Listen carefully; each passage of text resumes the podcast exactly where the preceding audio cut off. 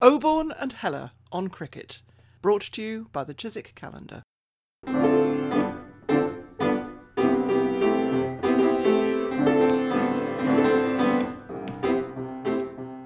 Hello, it's Peter Oborn from a cold Wiltshire where the leaves are falling fast from the trees.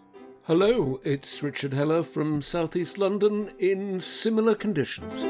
Now, we can you introduce our outstanding guests, one of the most uh, interesting, gripping cricket writers of the modern era, Richard? Well, I'm absolutely delighted to. Uh, it's a great thrill to welcome Mike Coward onto the podcast. Mike Coward is an extremely distinguished writer, broadcaster, about not only Australian cricket, but other countries as well, for, I think, just about sixty, sixty years. Very much honoured for his work, as he should be. Um, Mike, welcome to the podcast. Richard, it's a delight to be with you and with Peter. Greetings. And where are you, Mike, physically? Because it's not you're not in Britain, are you, I don't think? No, no. In the inner west of a very wet Sydney, in a very wet spring. And uh, the spring carnival, of course, about to start, the racing carnival, which leads up to the Melbourne Cup and the great excitement mm-hmm. there.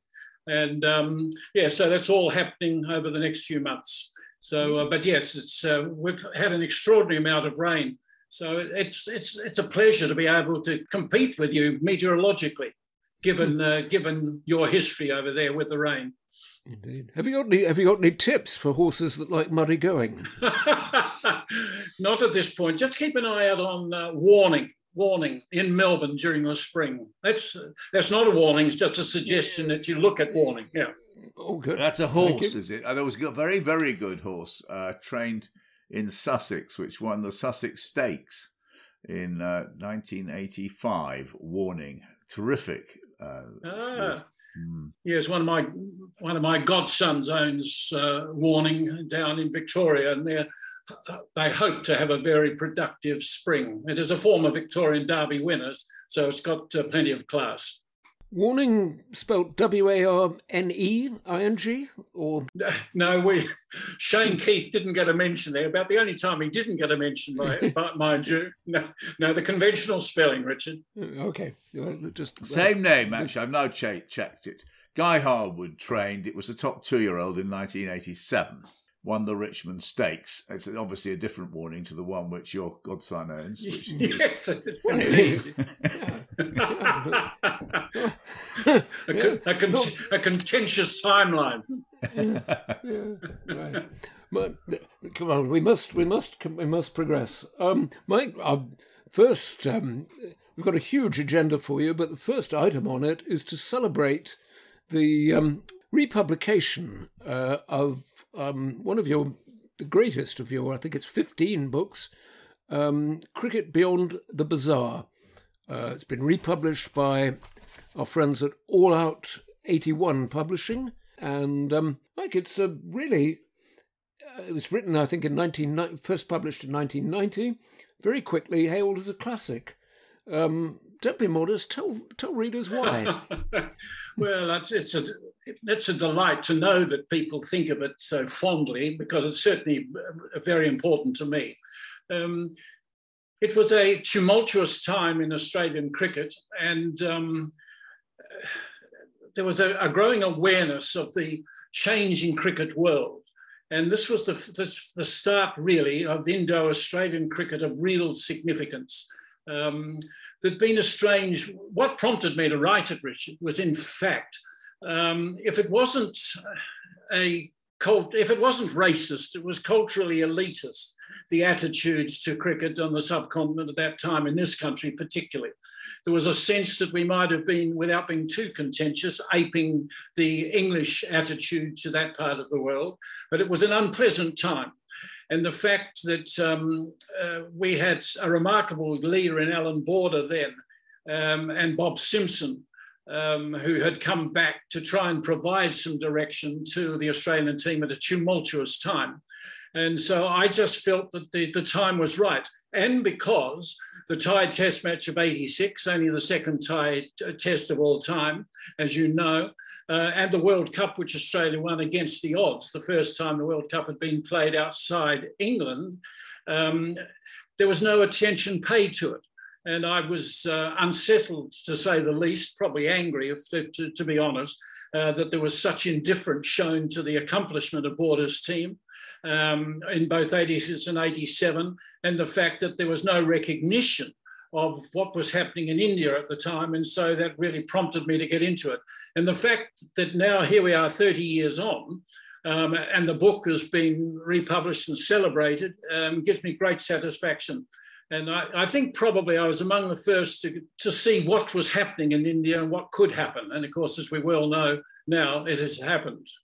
Now, Richard and I found you a guiding light in our work on Pakistan cricket, because you were pretty well the only, only writer to actually take subcontinental cricket very seriously and judge it on its own terms. Uh, and we learnt a lot from the way you approached the subject. Yeah, it's nice of you to say, Peter. I mean, I, I think it was important. I went in without any judgments at all. Um, the first time I was in Pakistan was in nineteen eighty-two with a very failed side. Uh, they lost all three test matches. They lost the first four of the five limited over internationals and would have lost the fifth, except it was rioted off. The Shamianas burnt down. And I mean, it was an astonishing scene in Karachi. So the Shamianas were burning, and... Sorry, the Shamianas. Can you explain what you mean by that? The the the, te- the big tents, which you yeah. see always slung um, at matches in the subcontinent. Uh, they were burning, and the Australian and Pakistan teams were back at the Oriental Hotel Um, in the middle of uh, Karachi, in the pool, playing an international water polo match. So, I mean, it, it was extraordinary, because the, the, the mateship and respect for each other was such um, that they, they played this informal game of water polo while the uh, stadium burned. And um, it was a difficult time in Pakistan, and, and certainly a difficult time in um, pa- Pakistan-Australia cricket relations, which got worse, in fact, as you know, in nineteen eighty-eight. Um, but yeah, no, I've always embraced that part of the world and enjoyed that part of the world. That nineteen eighty-two, this is the, was that the, had the National Stadium been built by then? Was it the National Stadium which was? Yeah, it was a National Stadium in Karachi, yeah. Which yeah. was burning down. Yeah, and that was, of course, early years of General Zia. Who, what was, that was the, who was doing the burning? General, oh, well, t- to some degree, disenchant, uh, disenchanted students.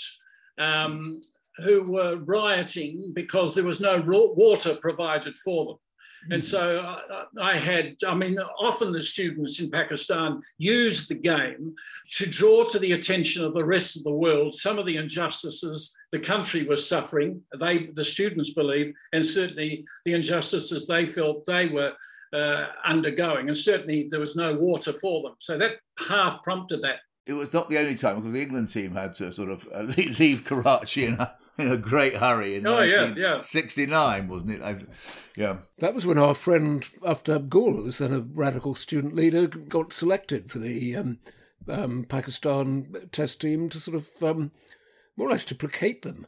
Um, yeah, yeah. As Basil D'Oliveira said about uh, Aftab in Lahore, that he only had to raise his arm and the the crowd quietened down. You sort of conducted yes. it. Yes. Yeah, I've, se- I've seen that happen. I saw that happen with Imran Khan in Madras with uh, India playing uh, Pakistan in the World Cup in ninety-six. Um, that was remarkable too, when Imran walked out to pacify the mob. But um, yes, it was quite funny in eighty-two. I walked out onto the ground when things were getting a little bit uncomfortable. And I said to wonderful Zahir Abbas, um, Zahir, what's going to happen? And he said, Mike, it is time you go now. And so he was... so so he, he knew... He, uh, he, he, he, knew ex- he, he knew exactly what was going to happen. And he was uh, he was spot on. And what a wonderful man and what a wonderful player was uh, was uh, here. But yes, I've always embraced that part of the world, enjoyed it enormously, got good friends there. It's a sadness because of the history and the and the violence, of course, that Australia, until last year, or very recently, hadn't been there since nineteen eighty-eight. So um, that was one of the good things this year, that uh, the Australians decided to go back to Pakistan and were very successful under Pat, uh, Pat Cummins. And so the relationship between the two countries is, uh, is bonding again, which is wonderful. Yes, I have to say that it's, it's fair to say, isn't it, that Australia has ignored Pakistan. Uh, in the sixties, from memory, you only played them two two times, two test matches, and, and then you would sort of drop in on Pakistan on the way back from an Ashes tour. The yeah. eighty-six boys, having been bowled out a bit by, had a, met this chap called Laker in nineteen fifty-six. They then got back and they met Faisal Mahmood in um, in Pakistan and got yeah. bowled out by him. Yeah, that's true. That's true. That uh, there was a lot of indifference to that part of the world. Um, in, with Faisal, he had the most beautiful eyes I think I've ever seen. Blue eyes, of course, deep oh, blue eyes. A- absolutely. Queen, Queen noticed them too, didn't she? The late Queen. Yeah, I think she made mention of it at some stage. Well, she had been presented, I presume, with Faisal at some stage, but I can remember some uh, link between the Queen and the Faisal. Well, what happened was she was presented to the Pakistan team, it would have been in nineteen fifty-four, uh, and she walked along the line, uh, and then she paused and said, "Where did you get your blue eyes?" Yeah, yeah. And I had the joy of meeting him too, uh, which was uh, which was lovely. Um, many years on, of course, in the eighties. But yeah, no, I've always embraced that part of the world and enjoyed it, Peter. Mike, um, your book opens with an absolutely enthralling account of that second tied test match, which, as you say, was, um, wasn't particularly followed at the time so in Australia. I think you said it wasn't even shown on television um, in Australia, but it's um, still not um, registered as much on, you know, in the history of cricket, uh, in the consciousness of cricket, as the, as the first great tied test match, but it had as much drama and individual achievement, didn't it? Oh, very much so, very much so. And, of course, the extraordinary story that uh, Bob Bobby Simpson was involved in both, of course, mm. as a pl- player in nineteen sixty and as the coach in uh, nineteen eighty-six. I hadn't realised that. Yeah. yeah, yeah, remarkable, absolutely remarkable. And what a... Um, uh, interesting character, Simpson, who's in very poor health these days, but oh dear. Um, mm. a very, very, very political Uh, figure, um, often misunderstood. One of the most political animals I've ever known in Australian cricket, but he was an outstanding player, an outstanding uh, slipper, of course, and a very fine coach. And he provided Border with a lot of support at the time when Border was unsure whether he had the capabilities to lead. Um, ultimately, of course, he became a very fine uh, captain, but he certainly needed a, a lot of support and encouragement in those early days, and uh, Simpson provided that. But yes, I mean, the sadness now, of course, is that Dean Jones is gone, and um, you know, we've we've had a horrendous run in recent times of losing uh, very early in their lives some very fine players, with you know David Hooks and Dean Jones and Shane Warne and company. So it's been a subduing time for the Australian cricket community. But Jones's double hundred was extraordinary, absolutely extraordinary. And um, he, he was peerless. Uh, Gavaskar got a ninety in the second innings that I remember to this day, down on one knee and square driving. Uh, just the mm. most astonishing batting. Um, Greg Matthews, this enigmatic, offbeat uh, soul, um, ten wickets in a match in those conditions. Um, yeah, I mean, it was remarkable. It was thrilling cricket.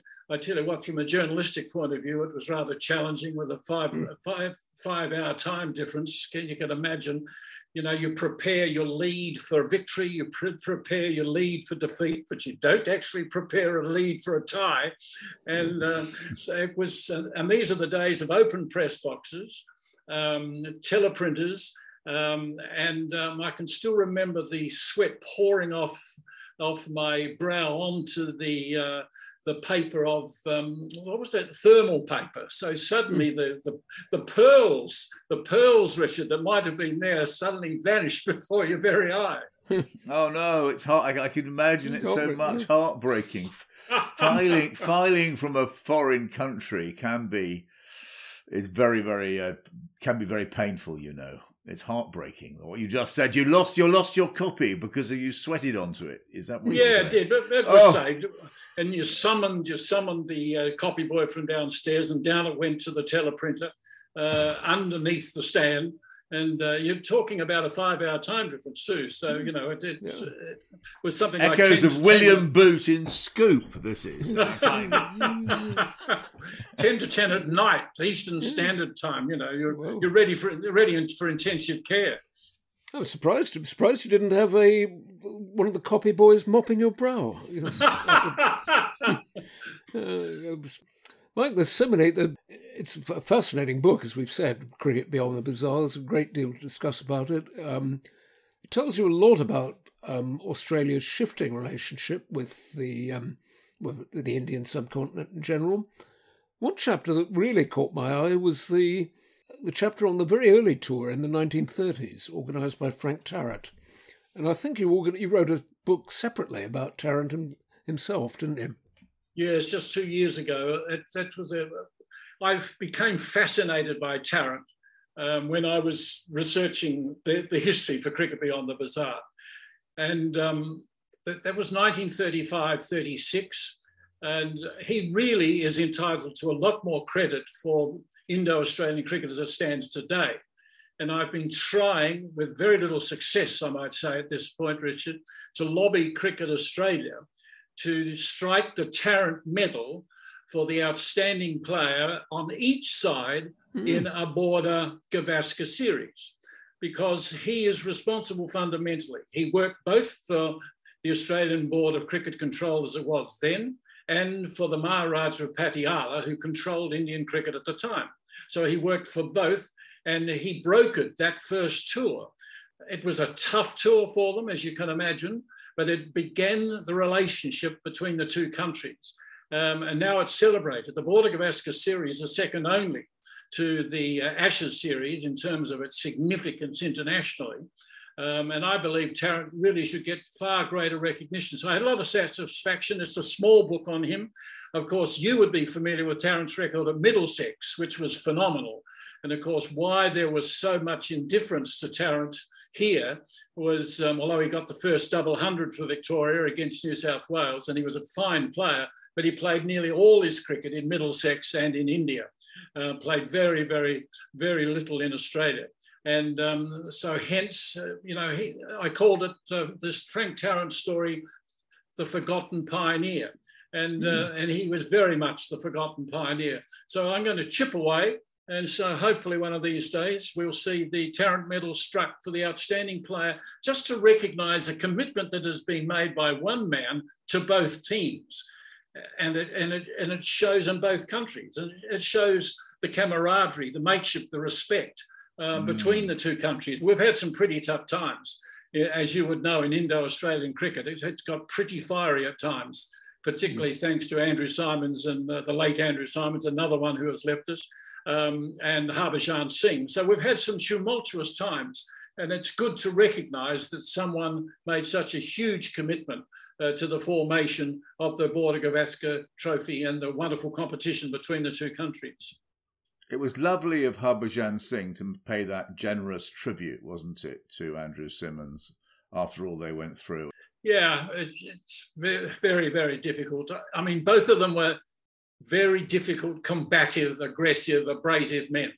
Um, and um, it was a very unfortunate, unpleasant issue. Um, and of course, uh, Sachin Tendulkar, the incomparable one, got tied up in it. It was just a very unpleasant time. And um, yes, it was. It was that the tribute was paid was significant. And it, and it just goes to show, you know, that, that above all, there can still be some real mutual respect for fellow professional. Yeah, it was a moving moment. Hmm.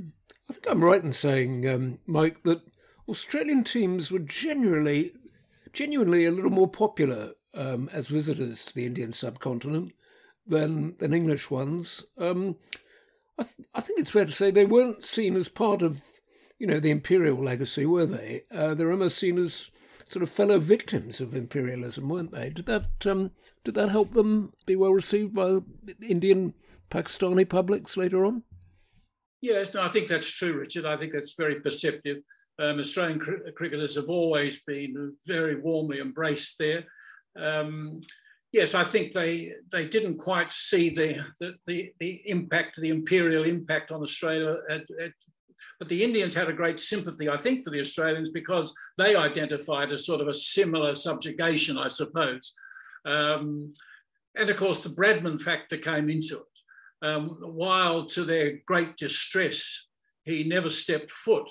Well, that, that's not strictly right. He did step foot in the country once on mm. Dum Dum Airport in Calcutta on his mm. way to England in fifty-three or fifty-six to write um, for, uh, was it the Express then that he was writing for? Anyway, it's the only time he stepped foot in India, and they were always very distressed at that. Um, Lady Bradman, when she was going over, when he was, when Bradman was so sick, um, in uh, she stopped off in uh, and stayed at the Cricket Club of India in uh, Bombay oh, or Mumbai. Place. Yeah, oh, it's a wonderful place, wonderful mm. place. Um, but they, there's a lot of people who are very distressed um, that Bradman showed that indifference. Uh, to uh, to India, yet he embraced them quite uh, quite vigorously when they were here in forty-seven, forty-eight, um, when of course he scored his hundredth hundred uh, to to great acclaim, and uh, of course Sundulip Singhji, of course, uh, became the uh, ambassador to Australia at about that period. So you know there was a relationship there, but there's a lot of the Indians who never forgave Bradman for not uh, stepping foot um, on uh, on soil. Other than on that one trip to uh, to England in the fifties. Mm. They saw him in what became Sri Lanka a few times. He, he played a couple of matches there. Yeah, he did. Yeah, he did. Not, yes, not he with did. any great success, but um, as you say, not never on the Indian mainland. There was, a, yeah. there was a bit of an issue at one stage of the length of the deck. Um, mm. the, the first time he was dismissed, and of course, being the great uh, pedant that he was, he would have known it straight away. Yes. Did, yeah. did Frank Tarrant ever talk to Bradman about India? No, not to my knowledge that I could track down. I mean, it, it, the Tarrant exercise, as you would know, Peter, when you're dealing with someone who died in the early fifties, there was not a lot of material left. I got to his family. They knew very little of him as well, um, which was astonishing. You know, given what a celebrated a career has had, but he fundamentally had it outside of Australia. And that was uh, the difference. So no, as, as far as I could ascertain, there was no contact. Because I wondered whether he might have tried to bring the great uh, the great man over at one point to India. It would have been part of his sort of, fitted his project, wouldn't it? Yeah, I mean, I think um, Patiala would have loved that. Um, and, and probably, but I don't know whether he ever made the directive. So we're talking thirty-five six, of course. So he was at the peak of his powers. So, yeah, that's an interesting point, but I could never ascertain that. Mike, I think you wrote part of um, Cricket Beyond the Bazaar living in India itself. Is that right? Yes, I did. You lived near near Madras, didn't you? Yeah. Yes, I did at Palavakam, Nilangiri, little village just south of Chennai as it is now. My great mate Ramaswamy Mohan, the uh, senior cricket writer for the, uh, the Hindu as he was in those days, um, so he organised me this lovely little house on the on the beach. And um, so, yes, and funnily, I, I was living in Sri Lanka two years ago, or three years ago now, and did most of the Tarrant book there. So um, I, I don't know, well, perhaps it helps, I don't know, but um, certainly, and certainly very much enjoyed, you know, I just like to embrace that part of the world. And I think it probably does help with your writing um, when you're sort of in situ, as it were. Again, one gets the sense, whether it's where you were living or just your um, your sheer technique and intuition as a writer, uh, insight as a writer. But um, once again, Cricket Beyond the Bazaar really tells you a lot about India and Pakistan. You've got it still gets you very deeply into both countries at a moment, as you say, of sort of transition for both of them.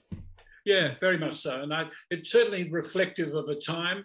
Um, and also from a journalistic point of view, it's reflective on the time, the difficulties of filing, um, huh. which uh, you, you both would identify with, um, having to uh, ingratiate yourself to heavies in, in the communities and to, to, to get to a factory to send your material because they, mm-hmm. the little camp offices, as they call it, at the grounds weren't, uh, weren't function, functioning with the teleprinter. So, you know, it, it, you had to be resource, you had to be as resourceful as a member of the Fourth Estate as the players yeah. had to be resourceful to prosper. Uh, indeed.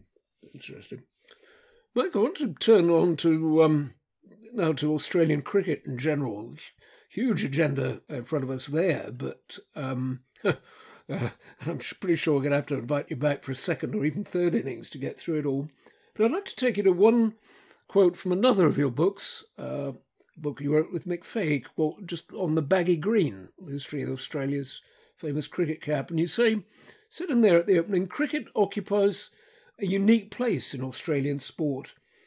It was the first national game and continues and remains so after more than one hundred years.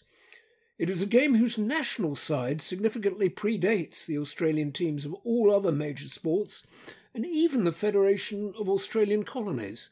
And that really struck me. Um, Australian cricket gets going as Australian cricket even before there's a formally an Australia. Before there's an Australia. Yeah, it's remarkable, isn't it? I mean, the, the Australian Cricket Council was formed in eighteen ninety-two. And what is not regularly known, uh, Richard, is that the Australian players to this day, that the cricket coat of arms is different to the national coat of arms on their caps. It's not the national coat of arms you see, it's the cricket coat of arms. And that uh, has been in place since uh, eighteen ninety-nine.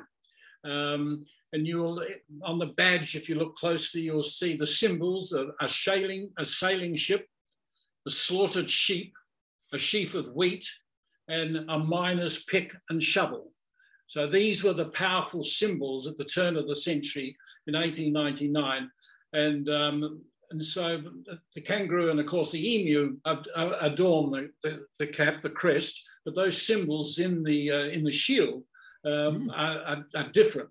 Um, and so there's a uniqueness and a great pride in um, the Australian cricket coat of arms. And it's not well known that that is a fact, but yes, it did. It predated. Uh, it predated the Commonwealth. Predated uh, a federation in nineteen oh one.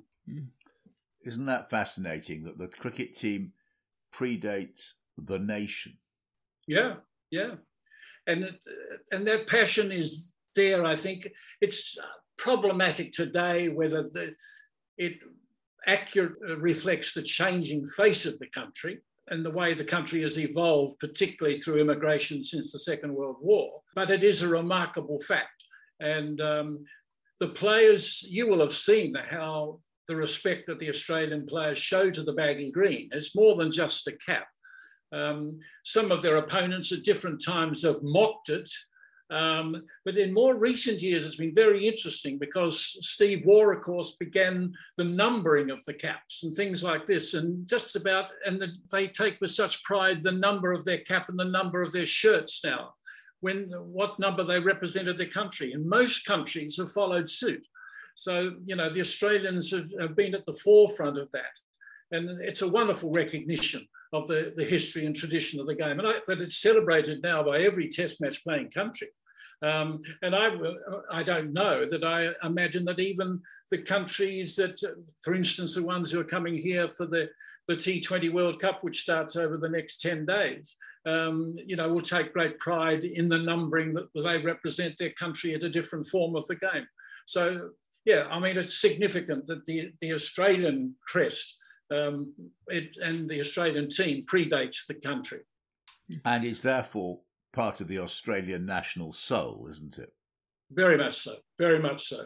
Even in the changing face and with the immigration uh, as it is and has been since the Second World War, that's very, that's very, very true, Peter. And to a large degree, because of what has occurred in the country. And I, in the country, I mean away from urban areas. Australian cricket has been built to a large degree on the achievement of men Uh, and now women from the, from the Australian countryside, uh, the vast tracts of land beyond the cities and towns. And this is where, uh, the, as you point out, the soul, and you're quite right, it is part of the soul of the country. Um, but you can read country quite literally too, beyond the urban areas. That's where a lot of the strength lies and always has. And that takes me on to another subject that has always fascinated me in any country, railways. Railways are really important. There's a really good book, I think, to be written about railways and sport um, and what they what they do to um, how they facilitate competition in sport, national-wide competition. That, that was true in England. The railway age sees basically cricket organised and codified and, and into a into a championship the first time. The county ch- early county championship is basically the all the counties that are linked by the rail network. Plus, I think the railways are even more important in in Australia, given the vast distances concerned. Even to, you know, to, a state team must depend on must have depended on railway transport initially just to, to come into existence, to get players together. Oh, indeed, indeed. I mean, you can imagine what the, the trip to Perth was like in those days by train from uh, the eastern states. It was a, t- a three, three-day, even a four-day uh, exercise. Uh, yes, you're quite right. Um, and it's still significant. I mean, I can remember, well, in talking earlier about um, Tarrant's tour in thirty-five thirty-six, that was all done by train uh, through under, undivided in India in those days. Of course, well before partition, and uh, the, the ground covered, the distance covered in, in that period was extraordinary. And of course, Patiala had uh, organised them to have their uh, their attendants, so they travelled comfortably, mind you. Um, in fact, when they got to Patiala, he picked them up in his fleet of Rolls-Royce, whatever the, the, the collective noun is for, what is it, uh, what, what would it be with Rolls-Royces? What is it, what's the collective noun? For... I wouldn't know. I should get an ostentation of Rolls Royces. I like it. I like it. Um, and picked them up in a fleet of uh, Rolls Royce to take them to um, to the palace. Um, yeah, no, that's very true. And, and of course, the distances from um, and and one of the biggest problems, Richard, of course, for a long time in Australia was the different gauges. Um, and it's we've still got issues in the country today. With uh, with with uh, with rail travel, difficult to reach Canberra, for instance, from Sydney. Um, you can do it, but not quickly. We've got none of the fast trains that, um, uh, that you know we should have. That Europe and Japan and, and most of Asia have got. Uh, there's a big issue there. But uh, yes, you're quite right. In those days, it was uh, a hell of a journey. There's some epic sort of railway journeys in Australia's cricket history, aren't there? I mean. Bradman had a sort of royal progress, didn't he, when he, by train, when he returned from uh, from nineteen thirty? Yeah, I think. nineteen thirty he did, yeah. And of course, the, the saddest, saddest journey of all was um, in nineteen thirty-two thirty-three, at the end of the first of the bodyline tests, when uh, a body uh, was brought from Brisbane to uh, to Sydney, um, when we lost one of our great young players. Um, if, you know, I've, that is one of the, I think, you, did you read David Frith's book on mm. um, Jackson, uh, yes. and Archie Jackson? Archie yeah, Jackson, yeah. Yeah, mm. nothing, but that was one of the saddest journeys that um, the England team um, and the Australians, they accompanied the body from Brisbane to Sydney before the Jackson's uh, burial at the Field of Mars Cemetery here in the inner west of Sydney. A very sad journey, and uh, a beautiful, beautiful book, uh, David Frith's uh, Archie Jackson story. Tell, tell, tell us a bit more about who he was and uh, and the story of how he died, uh, please, Mike. Archie Jackson, yeah, well, uh, you know, I mean, a bit like Victor Trumper, who also left us young in his thirties, but um, the... Uh, The first signs of that things were amiss with Jackson uh, because of his, uh, the consumption, because of his lungs, was in England in nineteen thirty. Um, he was a very young man. And um, and the, the fitness issues and the health issues were apparent then. Um, but when he came back from England in nineteen thirty, there was pretty a steady regression, as I recall it. And um, by nineteen thirty-two, Um, when he he was failing, failing quickly. And, um, and hence that very sad journey after the first of the bodyline tests. So yeah, it's one of the, it's, it's, a, it's one of the saddest uh, of stories, but um, the, the issues that confronted um, a lot of people at that age, age and mm. he wasn't strong enough. He just wasn't strong enough to withstand it. Sadly, but he, uh, he was a, a great idol in his time, wasn't he? I mean, he was a beautiful oh. batsman. I mean, everybody says he was an ap- he was a, a beautiful batsman to watch. Even more beautiful than I mean, more beautiful than Bradman, um, which is not saying very much, to be fair. I mean, Bradman well, was not uh, a beautiful, uh, but scored him as I think scored as many runs made his mark in nineteen thirty as much as Bradman from the from the run scoring point of view. Yeah, that's true. I think if there was a comparison with uh, Trumper in terms of elegance and charm, it would fall with Trumper. Um, oh. You know, it's just so so graceful and so mm. poised. Um, but uh, yeah, I mean, Bradman was uh, was more of the pragmatic hard hitter, particularly through uh, through mid wicket when he was a very very hard hitter through there. Um, he was a he was an accumulator. Where, where with Jackson, I mean, I would have loved to have seen Jackson. You know, it's interesting, isn't it? As you get older, you think of the people that you would love to have seen in full flight. And we've been so lucky to see so many in our lifetime. But, you know, Jackson, I think, you know, I would love to have I've, I've met Frank Worrell. I'm, I'm above all, I think, of, of leaders. And I would have loved to have seen uh, Archie Jackson in full flow. But, um, But we should be grateful. Look who we've been able to see over the last thirty years. It's been remarkable. Yeah. Mike, I'd like to take on now some issues in Australian cricket, by, which are very much alive in, in English cricket now, and sort of draw the comparison with them. It's often said that Australian cricket is, um, you know, is more diverse and less exclusive than, than English cricket, less confined to affluent You know, to the affluent classes, private school private educated. Schools. Yeah, yeah. yeah.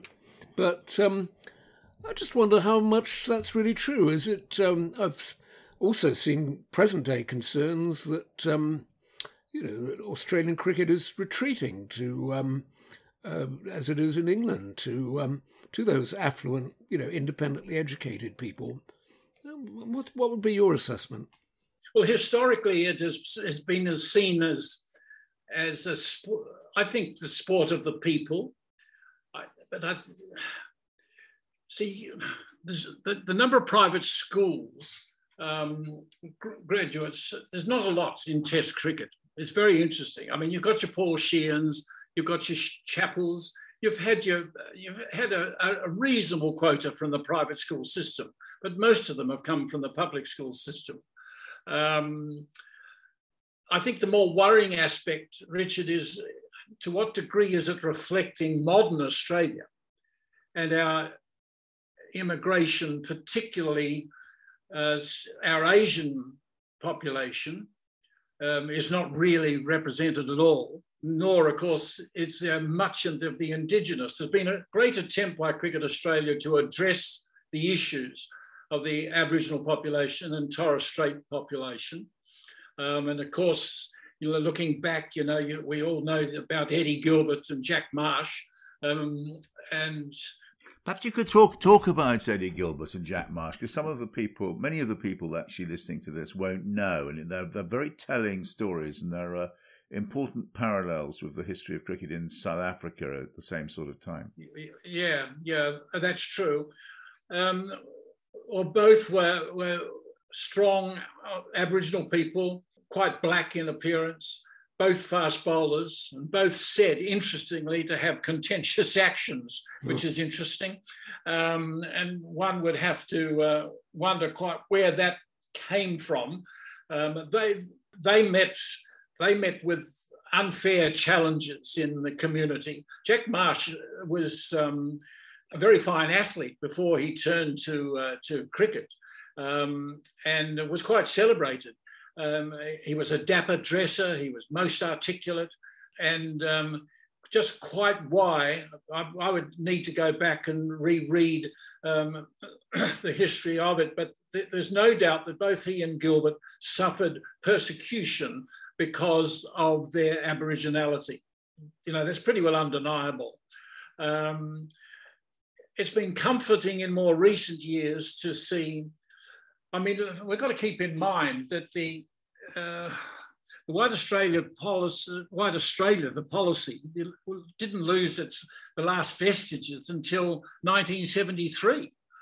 Um, the referendum, which gave the Aboriginal and Torres Strait Islanders the right to be included in the census and to vote, didn't occur until nineteen sixty-seven. As late as that. It's extraordinary. And so until then, they were not... Really, they were not citizens. They're not counted.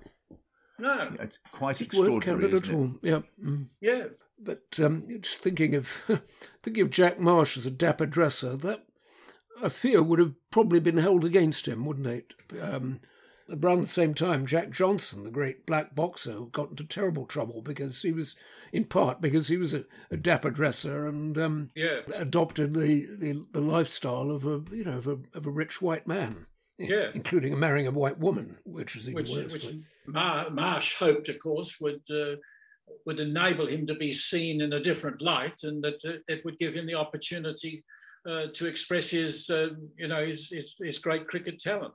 Um, so, th- from you know, it has been pleasing in recent years, you know, to see that uh, Jason Gillespie flourished so, and now Scott Boland has come through.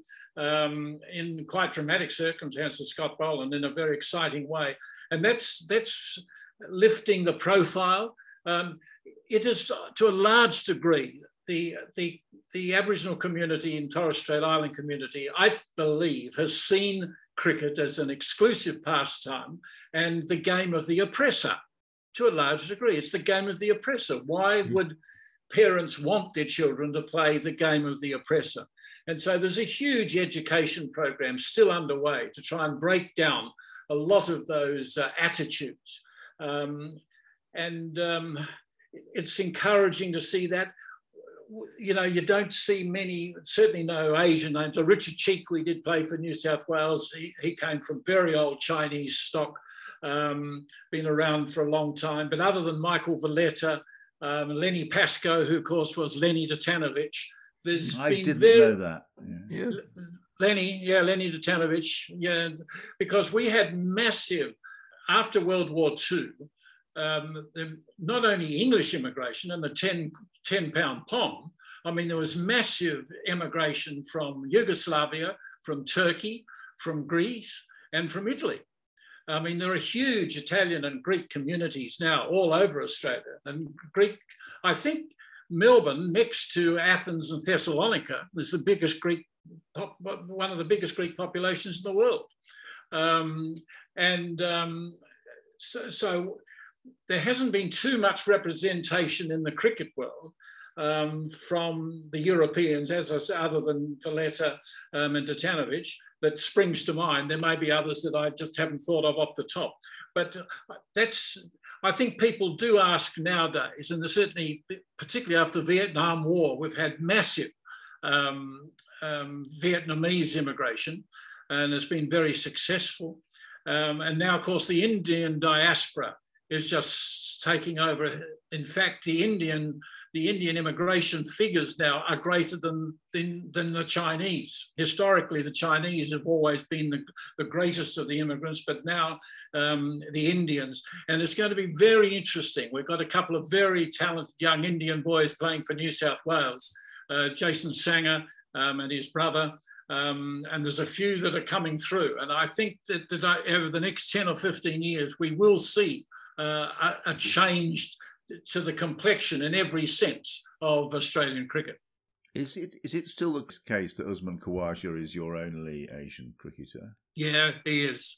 And that's what quite a very astonishing, good isn't it? What a fantastic player, yeah. yeah but, a very so. good player, yeah. At that level, um, I mean, there are also the, the different communities. There is a, um, I can remember Ian Chappell and I did a presentation night years ago Um, at the Ashfield Town Hall for the for the presentation night to the to the what did they call it? It was a multi-country league or something. There were there were teams from everywhere, from from Turkey, from Italy, from Greece, from from Lebanon, you name it. So you know within their communities, um, there are the game is very very popular.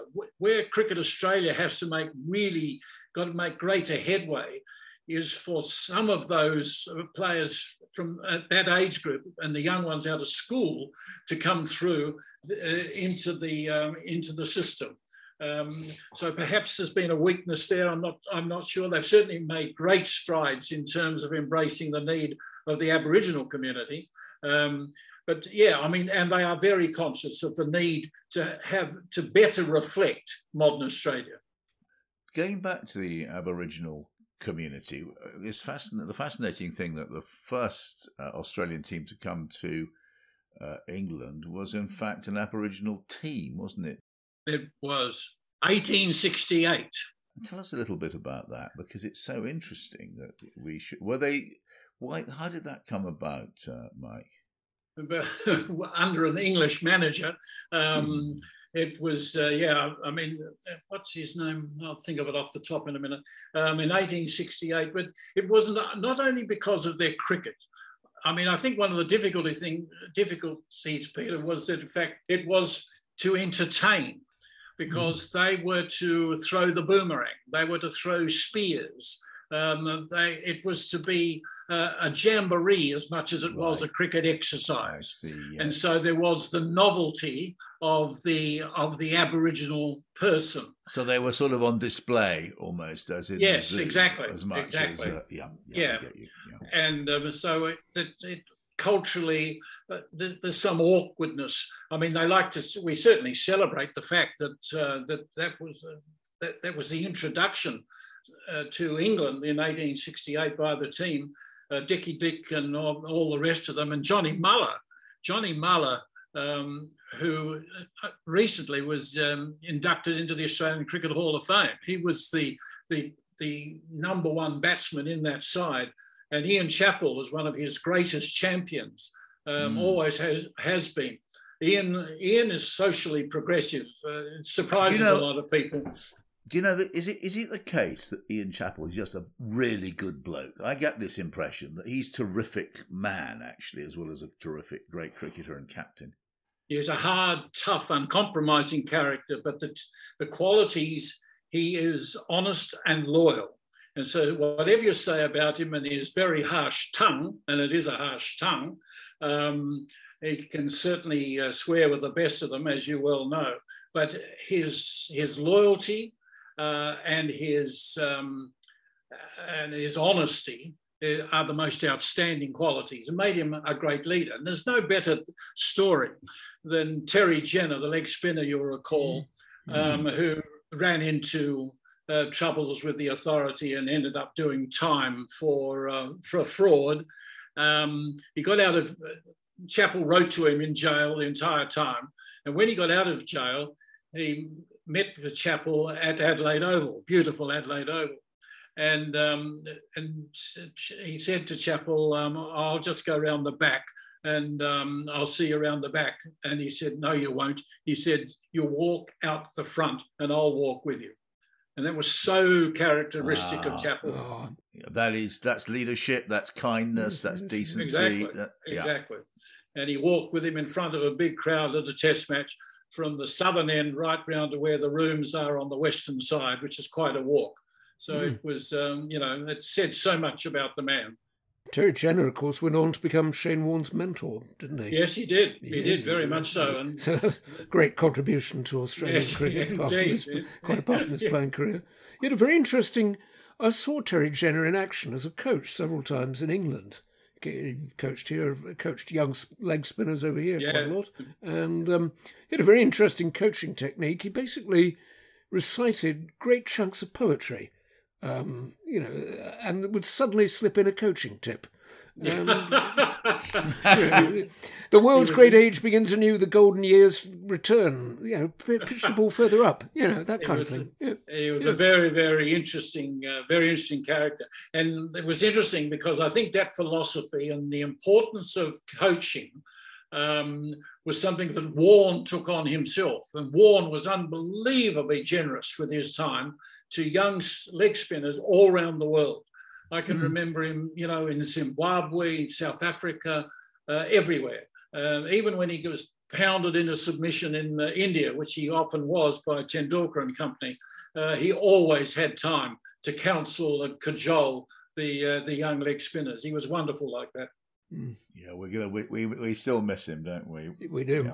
Yeah. Um, yeah. But we must, I think, we, we've hardly talked, we haven't got much time left, and, but we must talk about your own uh, media career, in uh, which has been one of great distinction for sixty years. And I think you've you've covered um, you've covered cricket for virtually every medium there is over the last sixty years. You began in, in hot metal newspapers, and I think you have happy memories of that, of that apprenticeship.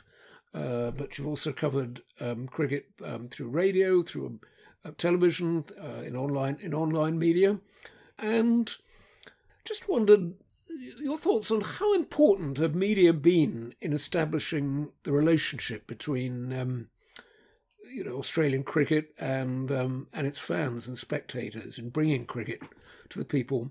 Thinking particularly of radio commentary, which I think has a very, very strong influence. And there's a lovely chapter in one of, in, I think, in your first book, first book uh, you wrote in collaboration with Max Walker. You describe a sort of ten-year-old Max Walker building himself a radio set to um, uh, so that he could, you know, so he could listen all night in bed to the Australian yeah, cricket yeah. team in England.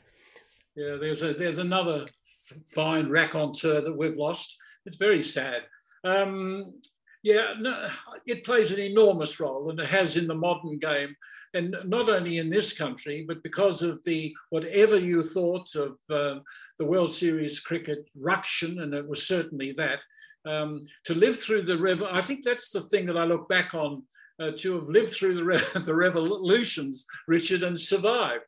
Um, Not only the newspaper revolution, but the cricket revolution. And there's been no doubt. And of course, we're now seeing, I've always said that other than World Series cricket revolution, the other big revolution was two thousand seven in South Africa with the, uh, the, the T twenty, when India didn't want to play, left the, most of its great players out, and then won the tournament. And of course, the world's been completely seduced Uh, by T twenty, just as it was in nineteen eighty-three when India defied all the odds to win the World Cup in, in London under Kapil Dev, um, that India was seduced. And so the, the world has changed.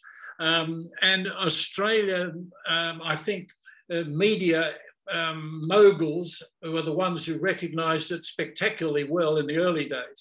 And whatever you thought of Kerry Packer, um, there's no doubt that he fast-tracked Uh, the dramatic changes in the presentation of the game. World Series cricket not only changed the way the game is played, but it's changed the way the game looks, it's changed the way the game is commentated on, changed the way the game is written about. It has changed every aspect of it. And um, so some are comfortable with it, some resist it, but um, it's brought a lot of people, and particularly women, to, uh, to the game. Um, and of course, women's cricket now is something to behold. And we're very lucky in this country to have one of the great uh, women cricket sides in the world, consistently outstanding. Um, and they are setting standards which the boys are very conscious of. And also they realise that they need to match the standard of the, of the women. That's a very interesting stage in the evolution of the game in this country. Mm. Uh, just one factual question about the media landscape at the moment. As are Australians able to watch international matches on free-to-air television? Yes, that's a huge issue in England. That was, yeah. a, that was a, a disastrous uh, uh, decision. Yes, they still can. Mm. We're very well, fortunate. Yeah, well, a lot of things, a lot of things to reflect on then, considering the fate of English cricket since its withdrawal from free-to-air T V and the present state of Australian cricket now. Um, well, you met a lot of, um, I think, very celebrated fellow journalists and commentators um, uh, in in your career, understandably. Um, I think you've mentioned Ray Robinson, great writer. You've also mentioned Alan McGilvray. Were they great influences on you? Oh, yes. I mean, I've been very, very fortunate. Um, Richie Benno, um, I always remember, you know, the contributions that, that can make. It was Lords in nineteen seventy-two, and you'll recall Massey took sixteen for one hundred thirty-seven. Mm-hmm. um, it was my first tour. It was at Lords. Massey was running amok. It was my first tour. Uh, I was working for A A P, the agency, Australian Associated Press. And Richie knew of me, but didn't really know me. Uh, I've been working in England in Fleet Street since nineteen seventy, so I hadn't had any recent contact with Benno. And he suddenly emerged from his working position and came down and say, said, "Is everything okay? You're managing all right?" Because he knew, as a professional newspaper man, I was the agency man having to deal with this astonishing situation of Massey taking wicket after wicket Uh, we had the deadline to, to meet. And so there was a senior man taking an interest in a junior. I was twenty-five at that point. And um, he went out of his way to make me feel comfortable and to offer assistance.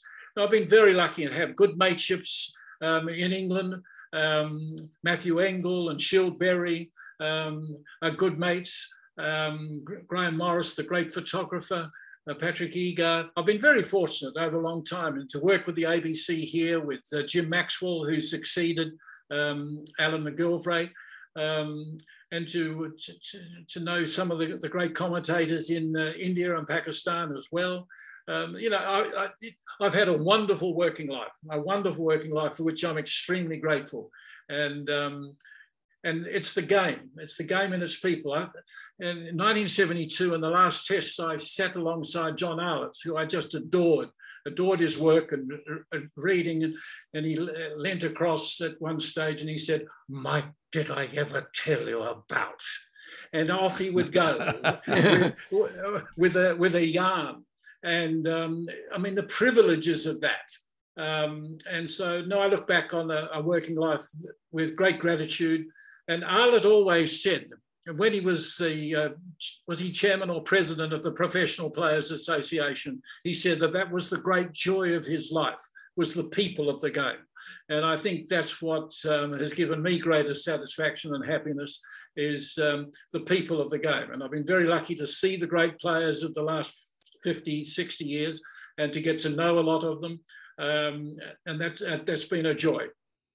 Mike, uh, just thank you very much. I enjoyed every minute of that conversation. And, and it's goodbye from me, Peter Oborne, in a sunny but very cold Wiltshire.